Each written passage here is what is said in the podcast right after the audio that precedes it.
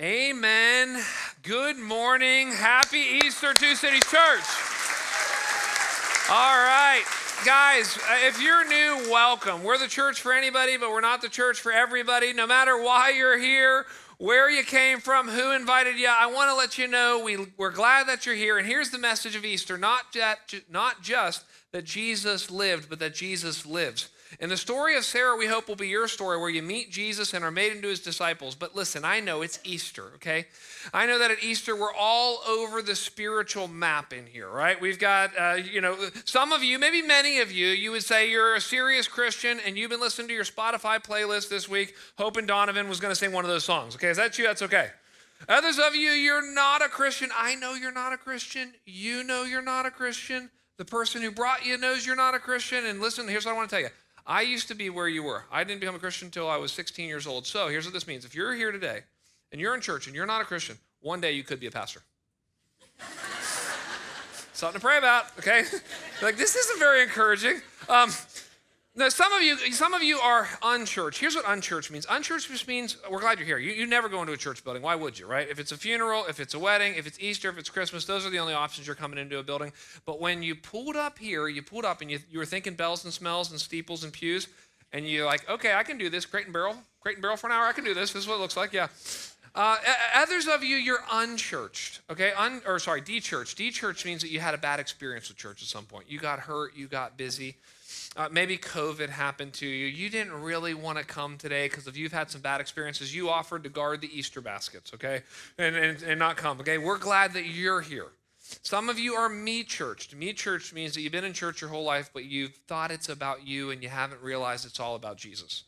Now, here's what I know about all of us no matter you're seeker, skeptic, atheist, agnostic, no matter who you are, we're all doing the same thing. We're all looking for life. Now, I don't mean life like NASA's looking for like life on Mars. Okay, not like that kind of, not like biological life. I mean like life, life.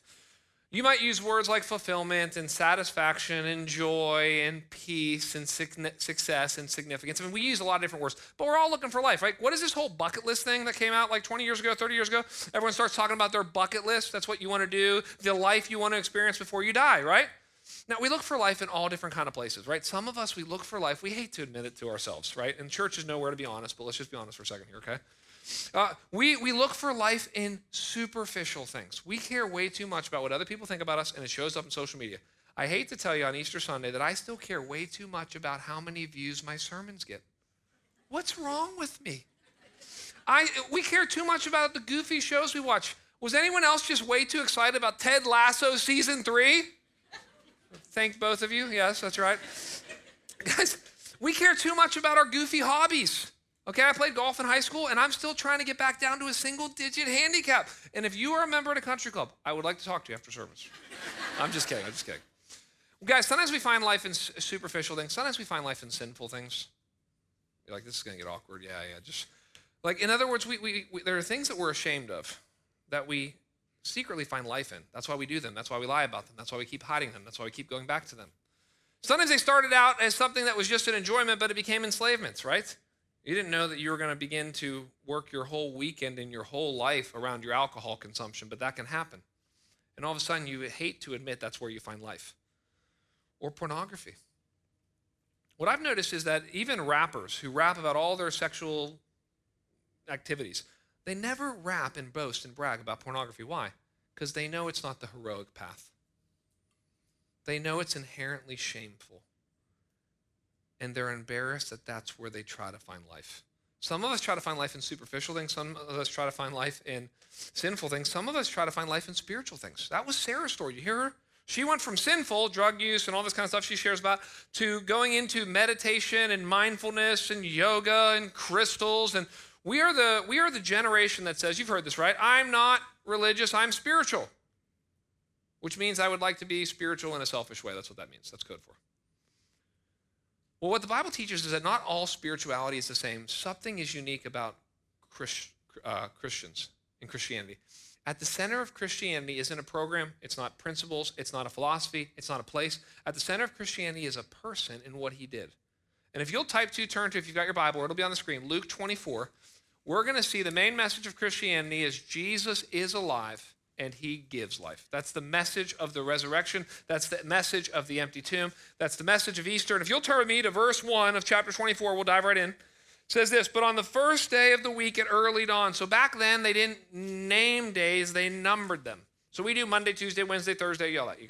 They just did first day, second day, third day, right? So kids were always asking, is it fifth day yet, right? Is it Friday yet? You know, that, that's kind of what would happen. And so it says first day of the week. Now to understand the first day of the week, which is Sunday, which is the day we celebrate, that's one of the reasons why Christians, what is the reason why Christians worship on Sunday. It was the day on which Jesus rose. But to understand the first day of the week, you have to understand what happened the previous week. So Jesus, he had a ministry for three and a half years, a teaching, preaching, healing ministry.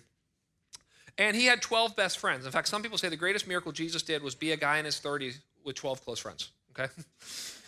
Uh, you're like, I don't know any of those. Yeah. Um, so, so he has these 12 close friends. One denies him, one betrays him, the other 10 abandon him.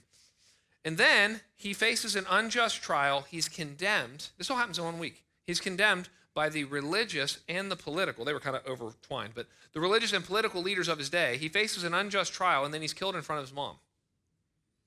And that's a bad week. And he dies uh, the most pain. So the, so the word excruciating literally means from the cross. So Jesus dies the most, to this day, we know this is the most painful way you can die. Jesus died it. So then he's he dies, they put him in the tomb, and then in verse 1 it says they go to look for him. Look at me verse 1. But on the first day of the week at early dawn, that's between 3 a.m. and 6 a.m., they, we'll talk about who they is, or they are, uh, they went to the tomb taking spices they had prepared. Okay, so the they is women, and it's important to say that because in all four accounts of the Gospels Matthew, Mark, Luke, and John the final people at the cross and the first people at the tomb are women. You go, well, why is that important? Well, think about this. If you're Luke or John or Mark or Matthew, the guys writing the accounts, you are trying to write this account because you want to explain the legitimacy of the empty tomb. Here's the problem why would you put women as the first ones at the tomb if you were going to make up a story that was going to try to legitimize the empty tomb? Because back then, women couldn't testify in court and their words didn't matter and they, they, their testimony couldn't be trusted. That's how the culture viewed them. So, why did he put women at the tomb? Answer because they really were there. I want you to know something. Maybe you're just checking out Christianity and you've thought Christianity, is it based on like fable and fiction and fairy tale and myth and speculation? And you know, no, it's based on historical events and historical facts. So the reason we have women at the, at the tomb is because that's who was at the tomb that morning. It looks, look what it says they were taking spices, okay? That's because they didn't have essential oils back then, okay? This is why they took spices. Some of you go, oh, this makes sense. Okay, yeah. Um, so the spices, here's, here's what I love. The Bible is uh, many things. The Bible is historical, right? So it's telling us the historical facts, events. And the Bible is honest. Those are both important. The Bible's historical, the Bible's honest. It's telling us that, hey, these women were in a mindset of mourning. Uh, their hearts were sad. They were grieving. The, the reason they brought spices is because they were expecting to find the dead body of Jesus. Why do you go back to the grave or the tomb of those you love? This is what humanity has always done. The reason that the tomb or the grave is so meaningful to people is it's the last place of human contact with the body. So to this day, people go back to graves to pray over them, to talk, to leave flowers, to to remember birthdays, all of that kind of stuff. And so that's exactly what's happening here. They're going back to the grave and they're surprised at what they see. Look at verse 2. Here's what, here's what we're told. And they found the stone, this is a massive stone, rolled away from the tomb. Here it is, verse 3. But they went in and they did not find the body of the Lord Jesus. So there are kind of two main symbols of Christianity. If you want to, like, over, and part of my job on Easter is just to make things as simple as possible. There are two main symbols in Christianity the bloody cross and the empty tomb. One is a symbol of death, one is a symbol of life. And what we see here is in verse 3, they discovered the empty tomb. They were not expecting this. They were expecting to find a dead Jesus in the tomb. They find nothing instead. Which leads to, look at verse 4, this is super important. And they were perplexed about this. And sorry, while they were perplexed about this, behold, two men, and we were told another count, they're actually angels in human form, stood by them in dazzling apparel. So they're perplexed. Here's what this means the first disciples were emotionally affected by the empty tomb. I want to ask you something that may be so simple. You may be like, what, you know, why is he asking us this? Have you ever been emotionally affected by either the bloody cross or the empty tomb of Jesus? Because I think it's I think it's possible, maybe even very probable, that you were able to grow up in the southeast if you grew up here, or you're able to grow up in a church and you're able to be a part of a maybe even a Christian home and you had Christian parents and you know all the right answers, but you don't feel anything. Like, I'm worried about my kids. My kids are, I mean, they're good. They're good kids. I love them. But they're 11, they're 9, and they're 6, and they know every answer to every basic Bible. I mean, because they, they're in kids' ministry like three or four services, right? More goldfish, more gospel. I mean, they're just like, they're just in there, they're in there all the time. And they love their teachers and they love their friends and they know all the answers. And I'm like, and, and I'm always looking for like, but do you feel? The Jesus died for my sins is that's easy to recite. They're like, I, I mean, that's, a, I'm getting emotional talking about God would send his son to die. Oh, yeah, the tomb is empty is easy to talk about. The idea that, oh my gosh, Jesus rose from the dead and there's hope for me. And there's life on the other side of death. I mean, there's a different experience. They were perplexed. Perplexed means confused. It's an emotional state of mind. It's, it's confused, it's um, shocked, surprised, bewildered. They're asking two questions Where is Jesus, and what does this mean for me? Those are the questions that they're asking. Where is Jesus? Here's the theological and true biblical answer God raised him from the dead. So we don't talk enough, and sorry about that, we don't talk enough, probably even here at Two Cities, enough about the importance of the resurrection. We talk a lot about the cross. We sing songs about the cross. We don't talk about the resurrection. The resurrection is God's way. Uh, when God raised Jesus from the dead, here's what he's saying I accept what Jesus did for you and I am satisfied with his death in your place. And here's why that's important. Here's what the way I think about it. This is a little cheesy illustration, but I hope most of you have iPhones, okay, not Android users. If you're an Android user, welcome. Welcome.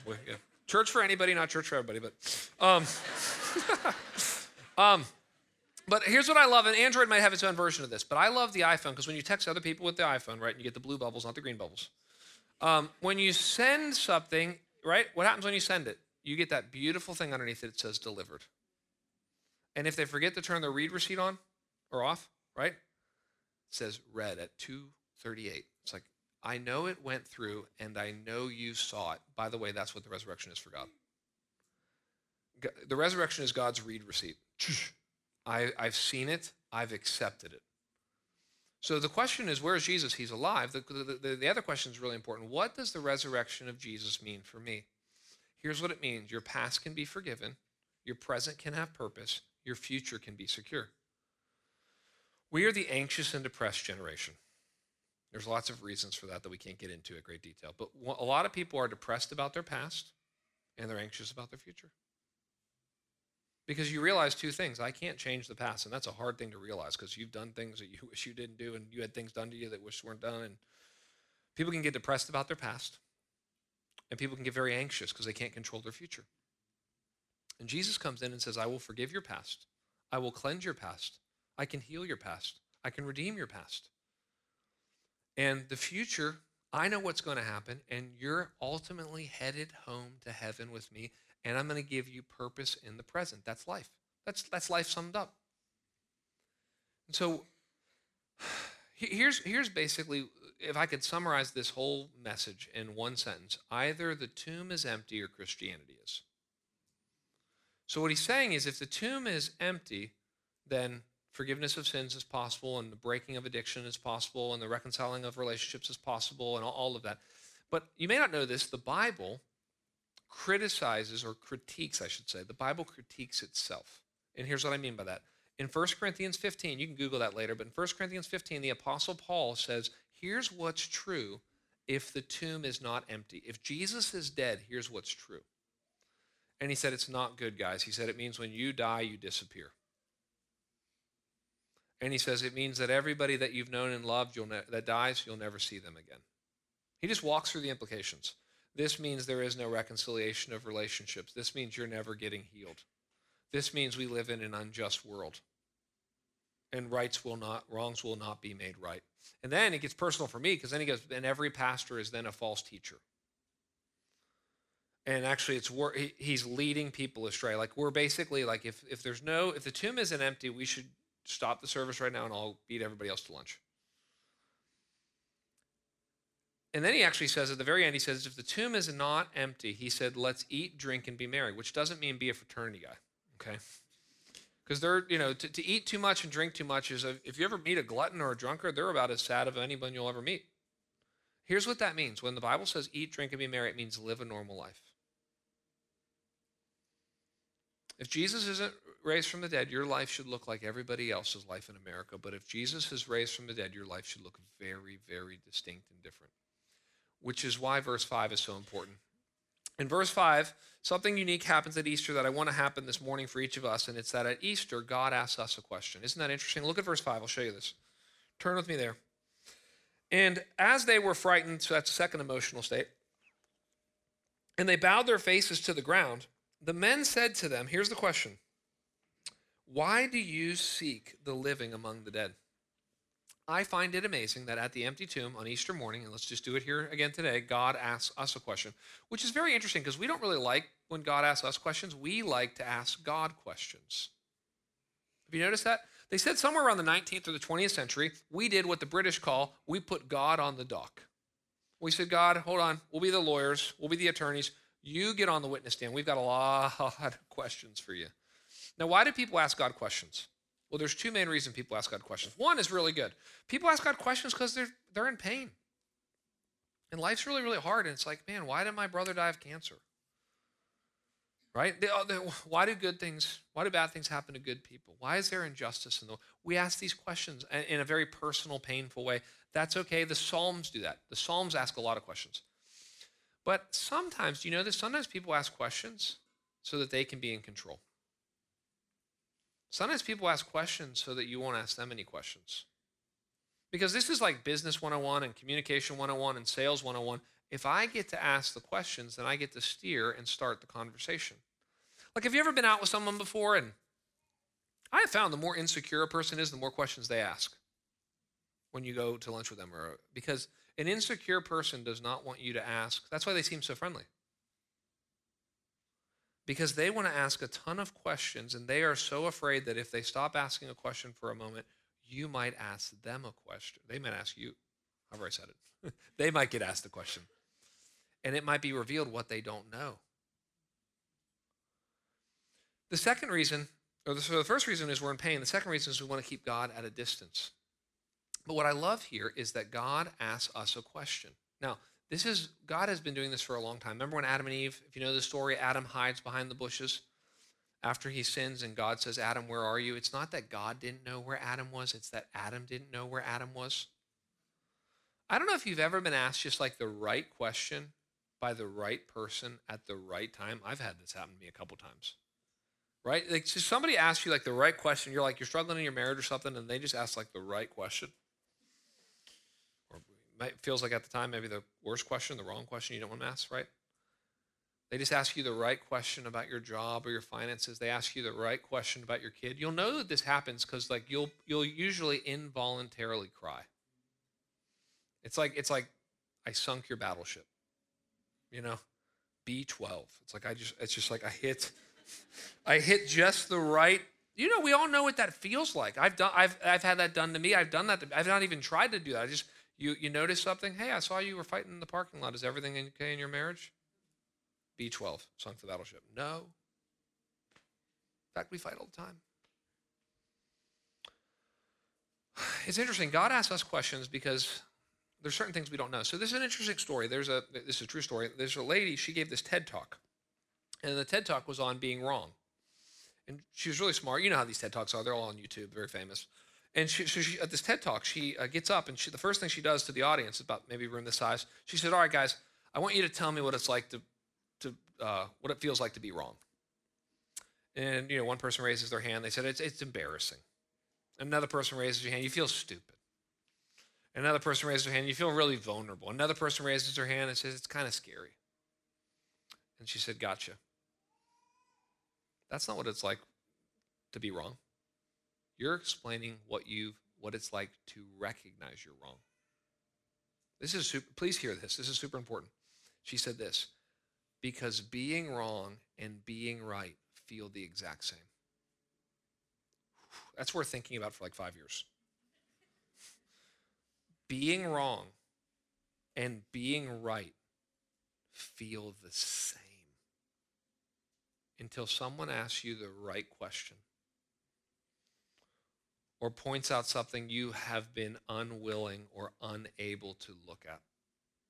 And so, what God graciously does on Easter is He asks us a question. Here's the question Why are you looking for the living among the dead?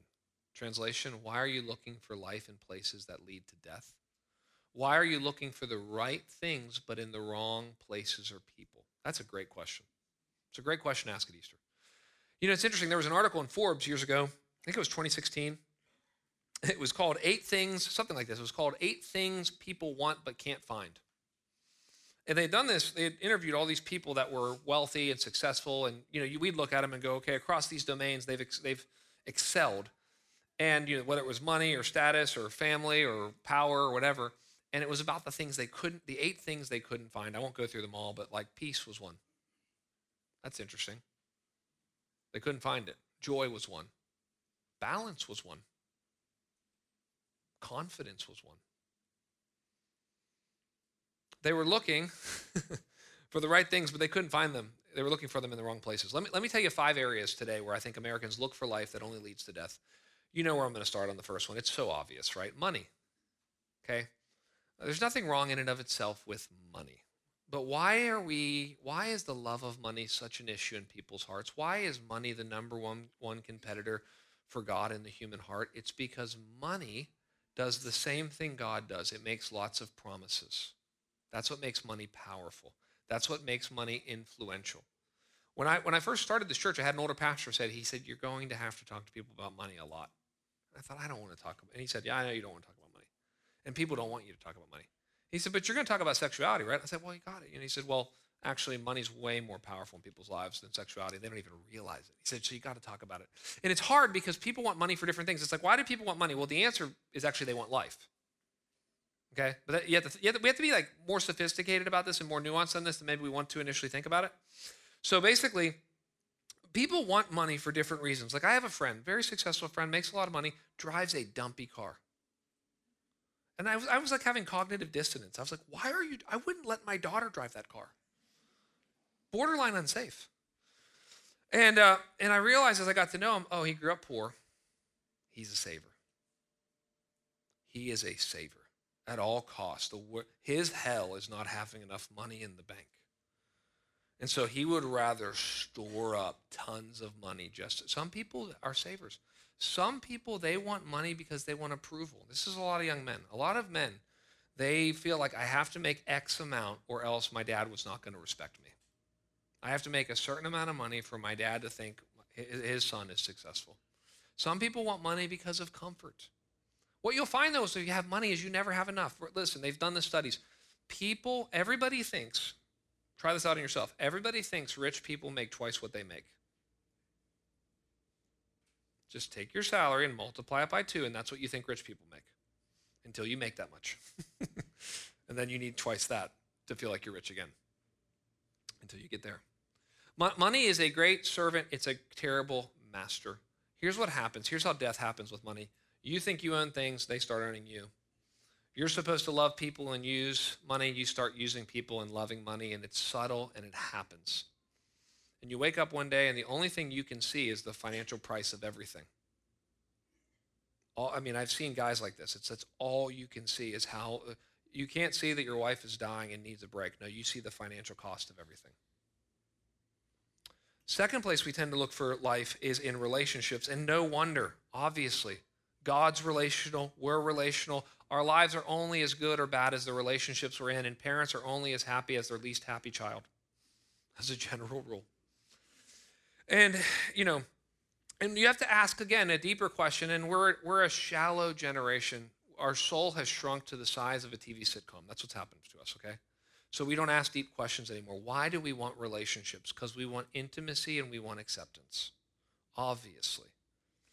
And it shows up when you're young, you want friends, and when you're in high school and you're in college, you start looking for the one. Or as we often think of it, the one, the one, the one, the one the, the Jerry Maguire lie. Who's that person who will pers- you know, passionately meet every one of my needs and will complete me?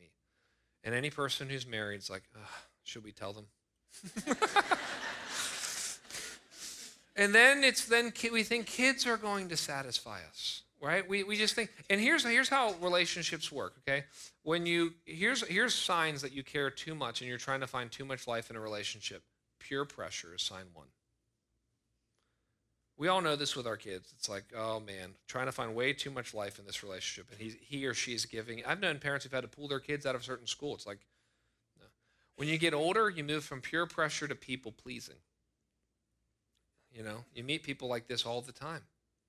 They value this relationship so much, they're almost they almost worship this person. That'd be the biblical language for it. And the the the worst version of this, where it goes to, is codependency. Second place we look is relationships. Third place we look is in our physical health and well being, right? We are the yoga pants wearing, cycle bar moving, smoothie drinking generation, God help us, okay? What are we doing? Right? We are just so obsessed with the external, we forgot about the internal. I hate to break it to me and to us. We're all going to get old and ugly, okay? Just. Some of you are writing that. I will get old and ugly. Okay, yes. We're going to get wrinkly. Okay, it's okay. And, and it's just what's here's what's happened. We have completely lost any value for the soul, so we became obsessed with the body. Obsessed. We're the first generation where mom wants to look like daughter instead of daughter wants to look like mom. We're the first generation where dad wants to look like son instead of son wants to look like dad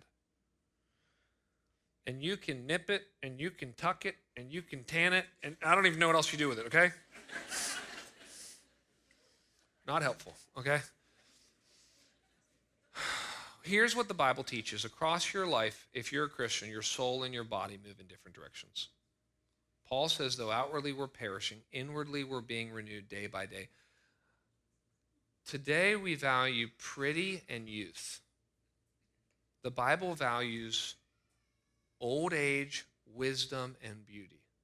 And this is why sometimes you'll see somebody, and I don't mean this in a weird way, I mean this in a biblical way. You'll see somebody who's 85 years old, and you'll be like, she is beautiful. But it's the beauty of the soul. Fourth, political and social activism, right? This is, by the way, all these can be good in of themselves.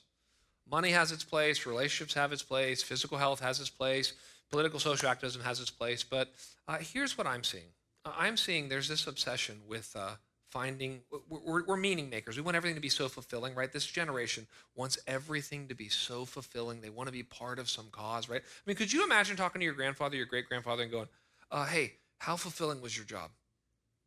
He'd be like, I worked at the railroad.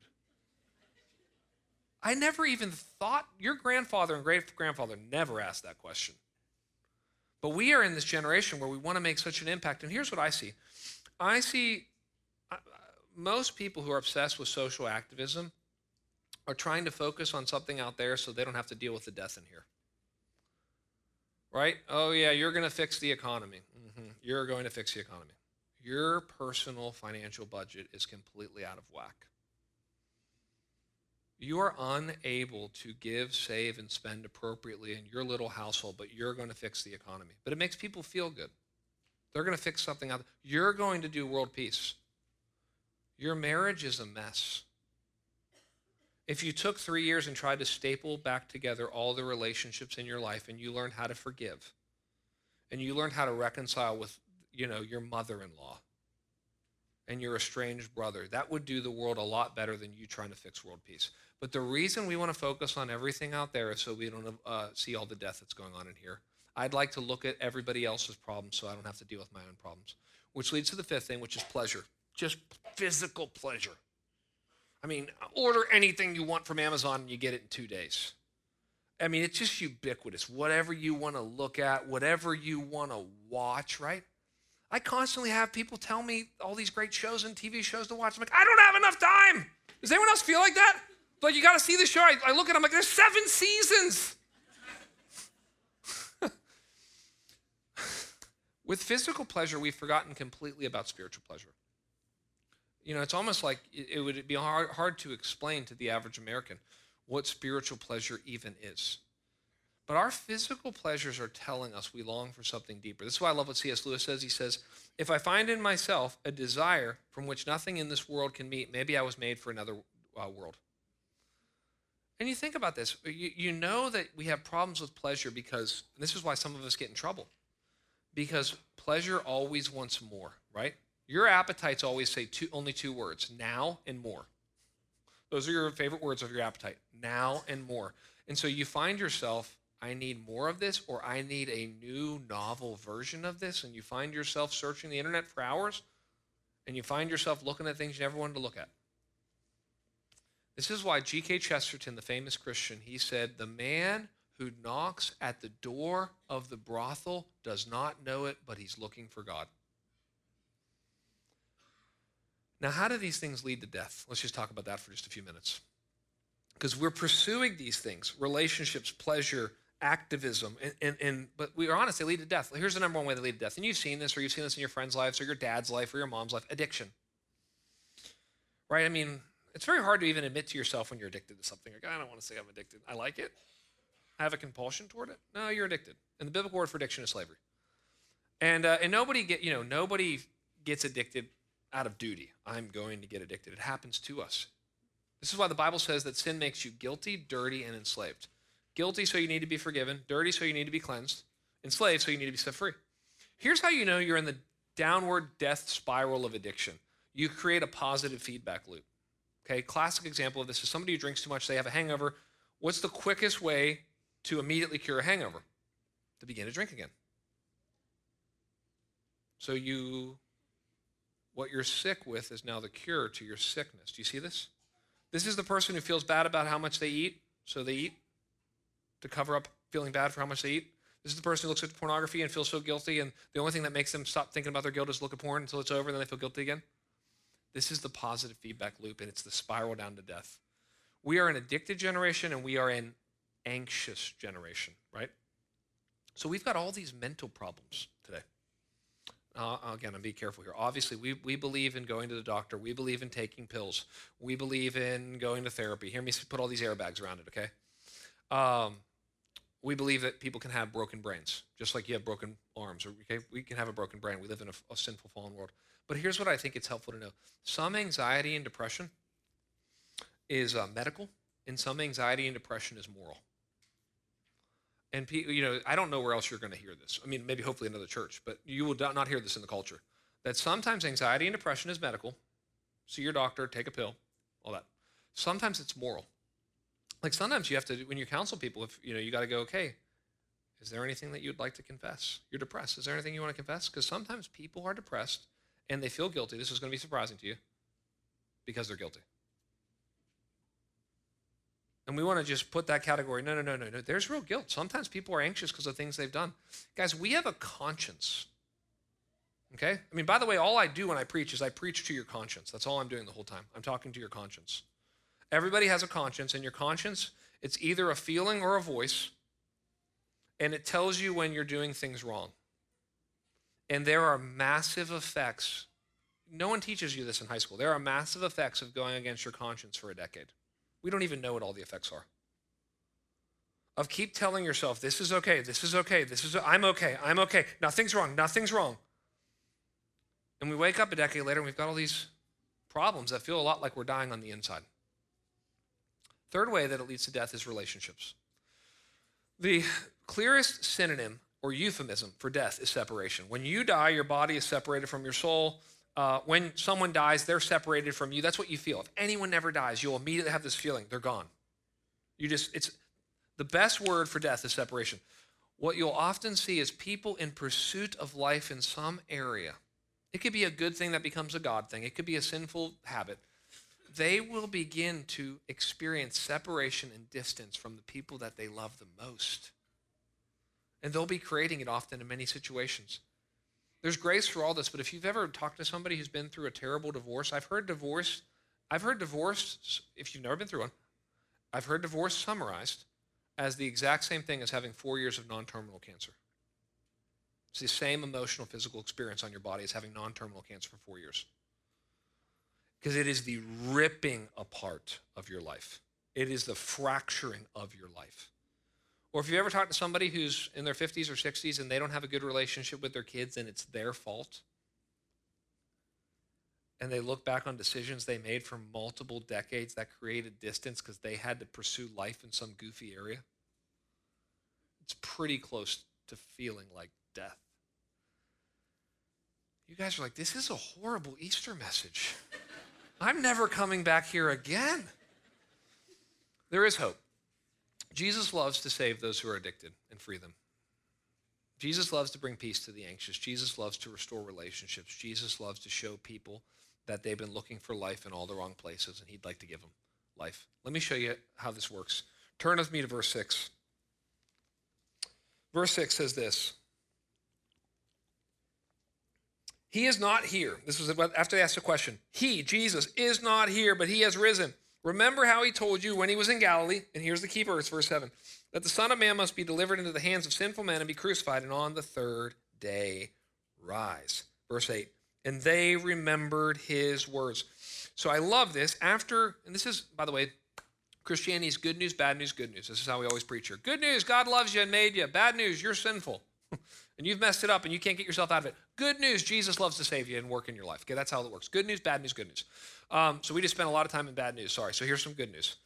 It's that we, the place we find life is in the death of Christ. And I know that's the upside down, inside out nature of Christianity. And I can't explain it to you. I mean, I'll try to for a minute. You have to have that experience yourself. Because the, the, the difference between the Christian and the non Christian is what do you see when you look at the cross? The non Christian just sees a guy, a Galilean peasant, dying on the cross, a painful death, maybe as an example. That's the human perspective. But can you look at the cross and see life? In other words, I see hope, I see forgiveness, I see reconciliation with God. I can tell you, I've seen both. I've been on both sides of it. Some of you know this. I'm a recovering Catholic, okay? If you're here and you're Catholic, you can call me Father Kyle afterwards. It's okay, okay? So I, I grew up as a nominal Catholic. We went on and off uh, less as I got older. But I remember, if you ever go to Catholic church, you're talking bells, smells, pews, steeples. I mean, you're talking everything, priestly garments. And, and you've got always in the back uh, a crucifix. The difference between a crucifix and a cross is Jesus is still on the crucifix. And so you see him up there. And I, I mean, you can imagine if you've ever been to church like that. And I was 13, 14 years old. And I remember looking at it going, I don't know what this is all about, but it looks serious. Like that's all it looks like. I mean, I don't know. And I remember hearing things like Jesus died for sinners and Jesus is Lord and Christ was crucified. And I'm like, hey, you know, Pontius Pilate. I'm like, I don't know what all this means. You know, I needed somebody. It's almost like I, I had all the pieces of the puzzle, but no one helped me put the puzzle together. Until Joe came around. Joe was in my high school, and I was in a, I mean, I was in a public high school in Pittsburgh, Pennsylvania. And Joe had had his life changed by Jesus, and Joe came up to me and started talking to me about Jesus the way I would have talked to him about my parents. And he just took a, he explained to me the cross in such a way that I no longer just saw death there, but I saw life there. He would say, Man, do you know that it's your sins that put Jesus on the cross? It's like, oh, wow. I had no idea. Do you know that Jesus didn't just die for everybody? Jesus died for you. And it's when you understand the cross becomes unbelievably personal. The only way I can describe it is it goes from being black and white to color to HD to 4K. And I remember having this emotional experience of, man, Christ died for me. I mean, when you look at the cross and you look at the empty tomb, you should understand them as an invitation, an invitation to life. When I, when I think about them, so here, here's the thing. We look at the story today, right? Here, what happened in the story? The first thing that happens is the women go into the empty tomb right after they experience the cross, and it says they were perplexed. I think today, when we look at the cross, we should be perplexed. And here's what we should ask Man, I cannot believe God would die for me. You know, when you look at the cross, you should see two things. When you look at the cross, you should see, I'm a lot worse than I thought. The, the, everything that I've been pursuing, all the places I've been looking for life, this is where it leads. It leads to death. That my sin is so terrible that God had to send his only son to die in my place. When you look at the cross, remember this you're worse than you think. Your conditions, and uh, you're in more dire straits than you know. But then also, when you look at the cross, you got to say this, but God loves me more than I could imagine. Because look, when we're looking for all these different things, what are we looking for in a relationship? We're looking to be known and we're looking to be loved. Some of us have the experience of I, have been known and I ain't been loved because I've been known. Another, you know, that's painful and hurtful. Others of us have been loved, but we've not been known, and we kind of know that's shallow. They don't really know me. In Christ, you can be known and you can be loved. So, this Easter, have you been perplexed and moved emotionally by the cross? Secondly, can God ask you a question? That's how you have a relationship with someone. You cannot have a relationship with someone who can't ask you a question. So, if you want to know, do I have a relationship with God? Not just do I go to church, not am I a good person. Do I have a relationship with God? Can He ask you questions. And maybe the number one question he wants to ask you today is why have you been looking for life in things that you know only lead to death? He wants to say, money can't satisfy you, I can make greater promises. That there's an intimacy and acceptance in a relationship with me that you will never find in any other relationship. This is why the Bible says marriage is just a pointer and parable and picture of our relationship with Christ. Even the most intimate relationship on earth points us to Christ. Maybe he's saying, Today, would you focus less on your body and more on your soul? Would you focus less on physical pleasure and more on spiritual pleasure?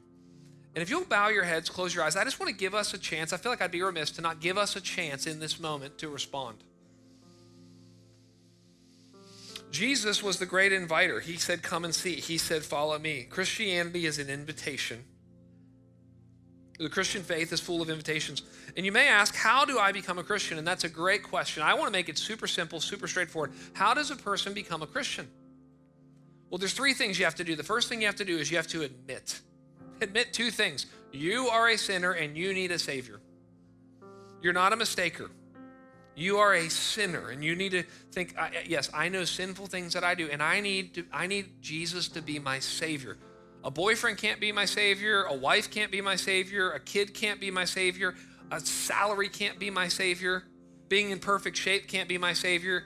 I am a sinner and I need a savior. That's what you need to admit. Secondly, you need to believe.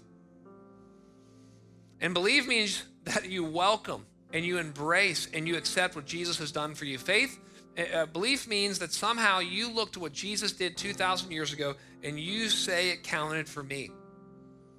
So that's the first two things. You have to admit it. I'm a sinner who needs a Savior. I have to believe and welcome and embrace. But the third thing the Bible says you have to do is confess.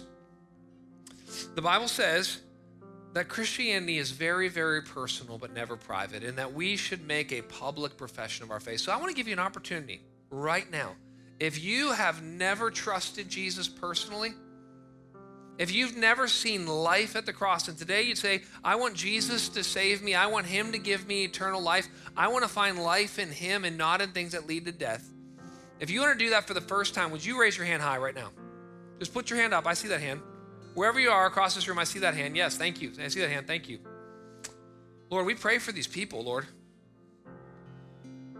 We thank you that people just put their faith in you, Lord. I pray for the rest of this room. I, know there's people all over the map. There's people who are afraid to raise their hand. There's people who have still have questions. Lord, and then there's just many of us, Lord. I confess myself. The longer I'm a believer, the easier I find in every stage for me to go back and try to find life somewhere else. Would you remind us today that Jesus is alive and he came to give us life and life abundantly. We ask all this in Jesus' name.